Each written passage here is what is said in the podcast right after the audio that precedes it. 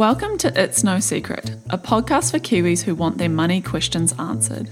Ready, steady, go.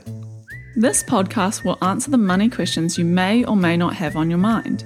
We'll talk to real Kiwis and share truths about our own financial lives. Both the successes and the failures. Because the truth is, there is no secret to achieving financial freedom. Hi everyone, welcome back to another summer series episode of It's No Secret. Today we're chatting about the one oh one of investing in cryptocurrency, what the heck cryptocurrencies are, whether they're a fad or not, and how to get started if it's something that you're interested in. Now, Kat and I are definitely not experts in this topic, so we call on Darcy Angaro, financial advisor and host of the N Z Everyday Investor, to share all his crypto-related insights. Not only does Darcy share his personal journey with investing in cryptocurrency, but he helps us understand the role that it can play in an investment portfolio. And to support our summer series, Darcy has been kind enough to give you, our lovely listeners, the opportunity to win a two-hour one-on-one financial planning session with Darcy himself. These sessions are valued at one thousand four hundred seventy-two dollars, that's New Zealand dollars, so we're very excited to be able to give you guys this opportunity. As a financial advisor, Darcy specialises in financial strategy, mortgages, insurance, cryptocurrency and KiwiSaver. So if you're looking for guidance in any of these areas, Darcy is your person and this is the giveaway for you. So how do you enter to win? You'll need to jump over to our Instagram at It's No Secret N Z and check out our latest post where we have all the entry details. The competition will run from Wednesday the second of February twenty twenty-two to Tuesday the eighth of February twenty twenty-two, so be sure to get your entry in ASAP. For the T's and C's and to find out more, like I said, head over to the Instagram.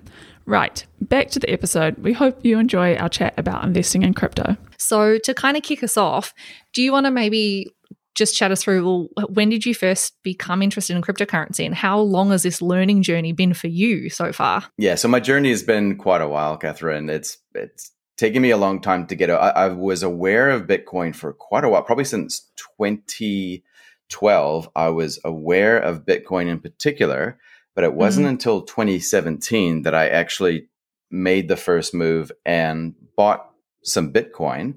And that was off the back of doing a podcast episode where I had to actually put my biases aside and actually just learn about what it was for what it is rather than the way that I was viewing it. And I think I was traditionally mm-hmm. viewing it as probably many people do initially, which is it's it's a fad, it's a scam, it's a get-rich-quick scheme. Mm-hmm. And if you don't know enough about finance and mathematics and you combine it together, it's extra dangerous, just stay away. That's kind of what I thought. And then as I did some research, it was like, okay, I, I kind of understand that now. And I, I was slowly starting to dismantle all of the reasons why I shouldn't do it yeah. and started to replace it with maybe, maybe I should do it, or maybe I should do it even just a little bit. And so mm. then I just got into it. I started just buying a little bit every single week. I think I did that for about three years. So for about three years since twenty seventeen, put yeah. aside a, a, the same amount every single week. And I basically built a portfolio of some crypto assets that I felt comfortable with. And um, mm-hmm. and that brings me to today, really. Yeah. Awesome. Cool. So I, I think that's probably a good place to start in terms of that misconception, because I know doing a bit of prep for this interview, and one thing that I think really confused me and probably turns off other people is, you know, everyone refers, like, it's called cryptocurrency, but we're almost told to think of it as an investment, but mm. currencies and investments are quite different things in my mind, right? In terms mm. of like normal finance learnings and what I've been taught at university. And also, I guess the idea of investing in a currency seems really scary because I've been told, you know, all of the things of like Forex trading sounds very complicated, and like understanding currency movements and the interactions between currency is very complicated. So w- do you think that, like, how would you describe it? Do you see it as an investment or as a currency? And does that make a difference for you in terms of, you know, investing your money there? I think it's probably, it's a misnomer, right? It's a terrible, yeah. Wh- whoever in the marketing team came up with cryptocurrency should be fired, right? Yeah. Because crypto, it sounds, ooh, crypt. It's this dark, dark, dungy yep. place. Stay away from it. Mm-hmm. Or cryptography. That sounds like something from the war, like spies use that. And, and currency. Yeah, you're right. You don't necessarily invest in the New Zealand dollar, right? Like that's yeah. just what we use. It's a medium of mm. exchange. So it's it's a terrible way of describing it. And I think if if those who are in this space were to come up with a better name for this class, it would be digital assets, I think, mm-hmm. rather than cryptocurrencies, because yep. that's kind of what it is. It's a digital asset. Mm-hmm. And yes, you could use it as a currency. You could use it. You could use some cryptocurrencies as purely a medium of exchange. And for all intents and purposes, it's actually a very efficient medium of exchange compared to traditional systems. Yep. But really, it's it's it's so much more than that, and it almost it's almost evolving and teaching us what it really is. Mm-hmm. So it's the ultimate. I guess it kind of forces you to be really, really honest with what you believe about investing, because if anything that you believe about investing is just some sort of jargon that you picked up or some sort of ten hot trips tips, sorry, you mm-hmm. will quickly be inclined to throw that away, because it, it brings out the truth in you. Like if you think that investing is about owning meme stocks and just following the latest, greatest fad, and if you do that in this crypto space, you will get chewed up and spat out very quickly. So it, mm. it forces you to actually think about what what is it about investing that you believe in? Why are you doing it? And yep. and how long are you going to be doing it for? Are you just playing around here with these tools? Or are you trying to build something with it? So I think, mm. yeah, it should be it should be relabeled digital currencies, because all it is is, yes, it is digital money for the digital world, but it's also a new asset class, I think, that yep. as we're starting to see it evolve, it's starting to take on characteristics that many in the industry didn't initially think that it would have. Yeah, yeah. Okay. I think that is definitely helpful, because I think one thing that, you know, I would absolutely put myself in the category of people that were quite skeptical and, you know, this is an asset class that I know very little about. So how would I, why would I even think about investing in it? And then sort of reframing it, yeah, as a digital asset that is almost just another store of value like other assets can be, has made me, I guess, a little bit more like warm to the idea of trying to understand this in the same way that I'd understand more physical assets, because it's obviously very different to, say, buying a property. Um, you know, if you were, well, talking to a complete beginner, how would you kind of explain like what it is that you're buying when you're investing in crypto? Mm. So many ways to, so many ways to approach that one. Yeah. And I kind of swap it around a little bit. So the one, the one that I might use is that you have to start with what you believe is real, right? Like if you zoom in on any object close enough, you'll discover that there's a lot of space in between these little molecules bouncing around, right? Like everything is basically a um, a mirage, or it's like in the Matrix, right? It's just a visual mm-hmm. representation of of something that we can mm-hmm. understand. Our brains get it. So when yep. we're investing, yeah, there's a natural inclination, like we say with property, for example, to to think that it's actually more real. Yet, yeah, perhaps it is more real, but your ownership of that asset is still based on faith. It's still based on faith that the title system will be something that we can rely on. It's still faith yeah. on your ability to repay the mortgage if there is a mortgage on that. It's not technically yours, right? It's mm. it exists, it's real, but what it does for you is based on other things being real. Mm-hmm. With cryptocurrencies, and I, I like to pick on Bitcoin because that's that's the easiest one, is mm-hmm. that it is real in as much that you can actually understand the the science, I guess, if you like, behind it. It is knowable and it is finite. So it exists on what we call a blockchain, which, if you like, is just a whole bunch of databases, perhaps, that are all linked together and updated simultaneously. And effectively, one way of looking at it is that it's a piece of code, a finite piece of code that's hanging on the internet, which you can own chunks of. And that's one of the ways that I, I like to look at it, because it is finite. It's a closed loop. Yes, it exists on the internet, but it's there because of mathematics. So as long as I believe in what mathematics does, I can have faith in the Bitcoin network. Mm-hmm. Yeah. I don't know if that helps. Okay. Yeah, you know, it, it definitely does. And I think um, that's probably an in... an important distinction to make, as well as, you know, Bitcoin and crypto kind of get tossed around a lot interchangeably, but obviously cryptocurrency is, I guess, the whole asset class, right? And then underlying that, there's Bitcoin, but there's also lots of different types of currencies. So a couple of questions on that. Are they, are all of them, um, are all of them finite? Like, is every cryptocurrency, is that kind of a thing of, a like, I don't know, a yeah. feature of a cryptocurrency, is that they're created as a finite thing, and kind of how many are there at the moment? I don't know how many there are. I, I know there'll be thousands and thousands of different cryptocurrencies, right? And Bitcoin yep. is the granddaddy of them all. But some of them are finite and some of them aren't. So with Bitcoin, there's twenty-one million that can ever exist. And I think there's probably about four, fourteen point five million in circulation at the moment, but quite a few million have actually been lost permanently and they'll never exist.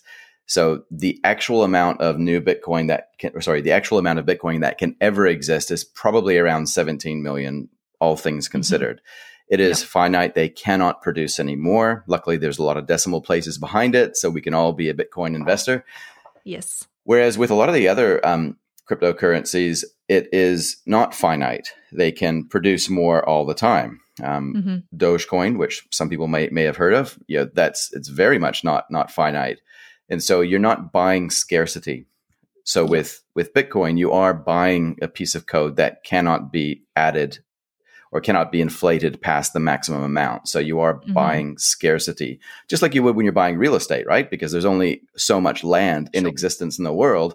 So when yep. you're buying that, your your belief is that people will be paying more for that scarce thing in the future than what you paid, hopefully.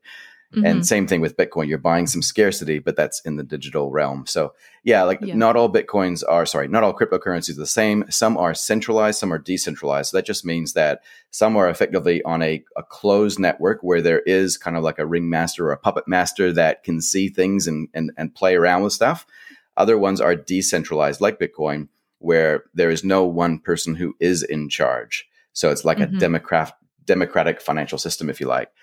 And how they work, how they come into existence, how the transactions are verified on the network. There's some differences as well. Proof of proof of work, proof of stake. Some uses a lot of power, some uses a lot of resource. But mm. there's a lot of little nuances. A lot of the tokens out there, sorry, I shouldn't say tokens and introduce a new term without defining it, but um, a lot of the cryptocurrencies out there yes. will be what we call utility tokens. You, you're buying them because, or you own them, because of what that specific network can do. For example, on the Ethereum network, you could own Ethereum, you could own some E T H, yep. and just hold that asset and speculate that someone will pay more for it in the future than what you paid. Or you can use that to go on um, what's called decentralized finance, uh, where you can actually earn interest and swap them and do liquidity pool stuff and mm-hmm. a whole bunch of stuff that I have a very limited understanding on. But you can do stuff with things that are built on the Ethereum network, whereas on the Bitcoin network, yeah, you can you can do some stuff. But my understanding is that it's more about the asset itself. It's more about yeah. the actual thing that moves around on that network. Yes. Yeah. Okay. That I think that is really helpful, because one of the um, podcasts that I was listening to just to kind of that was really explaining like E T H and the differences between Ethereum and Bitcoin, is they were also saying like with Ethereum, you have the ability to then go and buy things like N F Ts. Yeah, um, and point. Other, I mean, obviously more jargon there, which we may or may not get to later, but, um, you know, you have the ability to use it almost as a means to access other things, as you've just kind of said, as opposed to Bitcoin is a little bit more exclusively as a possibly just a store of value that you're hoping will appreciate over time. Is, would that kind of be fair? And is that, is that sort of what you're hoping with that as an investment? Is that the kind of end goal? Pretty much, pretty much. You're you're kind of staking a claim in the new world that yet hasn't yet manifested itself with Bitcoin. So putting aside the other ones just for a second and just looking at the Bitcoin piece, the, the use case is that you're putting some of your wealth, and we'll maybe touch on this in the future, how much do we put towards this, but you're putting mm-hmm. some, a tiny little sliver of your wealth into an asset which is so other that you get yes. this non-correlation to, to traditional assets.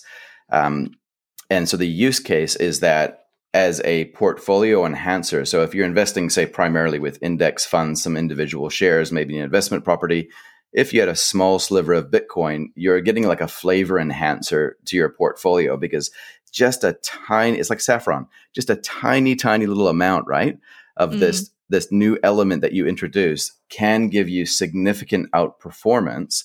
And yep. even during poor times of performance within Bitcoin, where it drops down in value significantly, like seventy-five percent, mm. which can happen again, I promise you it will, you, yeah. you still are better off even inserting just one percent of your overall portfolio to Bitcoin, because in those times that it does perform well, it performs mm-hmm. so well that it's possible for everyday investors, I think, to get the edge and not just have yep. to put up with the average. So it's it's as a, an enhancer to your portfolio. Yes, it is an alternative store of value. And depending on how um, how much you want to go down the rabbit hole of the the world that we would have to be in for Bitcoin to be worth millions of dollars, you know, mm-hmm. it, it all depends on on who you are. Like, you can have just a little bit of it and buy into a little bit of that world. Mm-hmm.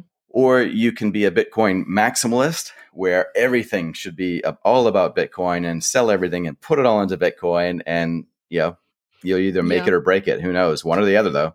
Yeah, I, I, I think, you know, that is such a good point, because I think that one of the things that often can put people off about Bitcoin is, or just crypto in general, is it's, I don't know if this is like the nature of just it as in kind of a thing and almost the the like world it's created, but you've got some real diehard fans, right? Like, it's there's some really really you know intensely like yeah. Bitcoin fanatic kind of investors out there, and they're very loud, and they you can hear them you know in news headlines, and of course media jumps onto like a lot of the good stories but then also the negative stories.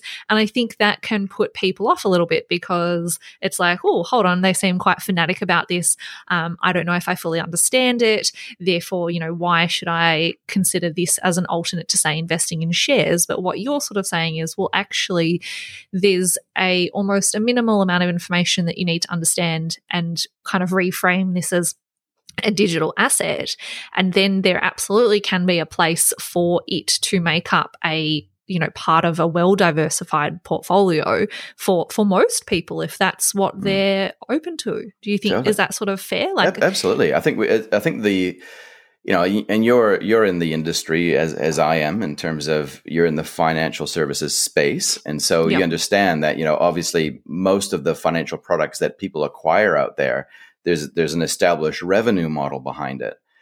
And so whenever there's something new that comes along by default, we're of course going to be resistant and label it fringe and something that only conspiracy theorists do, or these nut bars over here. Yeah. That, that's what they do, right?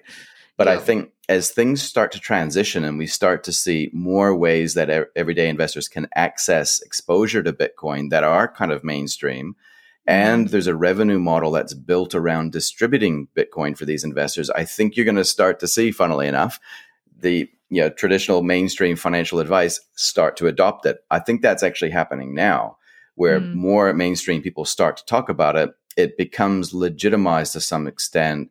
And it's not this fringe thing that these people that are, you know, a bit strange deal with. It's actually yeah.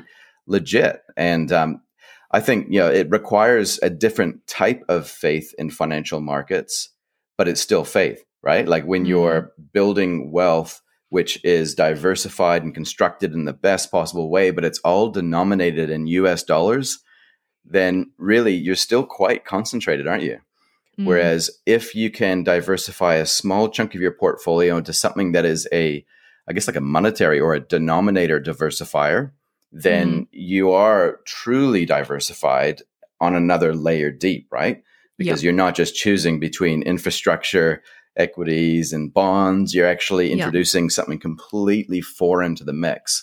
So yeah. I think I think in the new in the new world that we're heading into, people are starting to appreciate that, hey, share market is looking pretty elevated right now. Um, mm. You know, it's not so much so that we want to stay out. We actually kind of want to get in as well, but at mm. the same time, we want to do so and we want to be diversified. So when you're diversifying, including this new digital asset, I think it almost yeah. gives you license to operate still in traditional mainstream investments, because you do have an element which is hedged. Should that things don't work well, you've you've got something on the other end of that. Thanks for tuning in to this summer series episode. For your chance to win the financial planning session with Darcy, head over to our Instagram at It's No Secret N Z. Catch you next week for a new episode.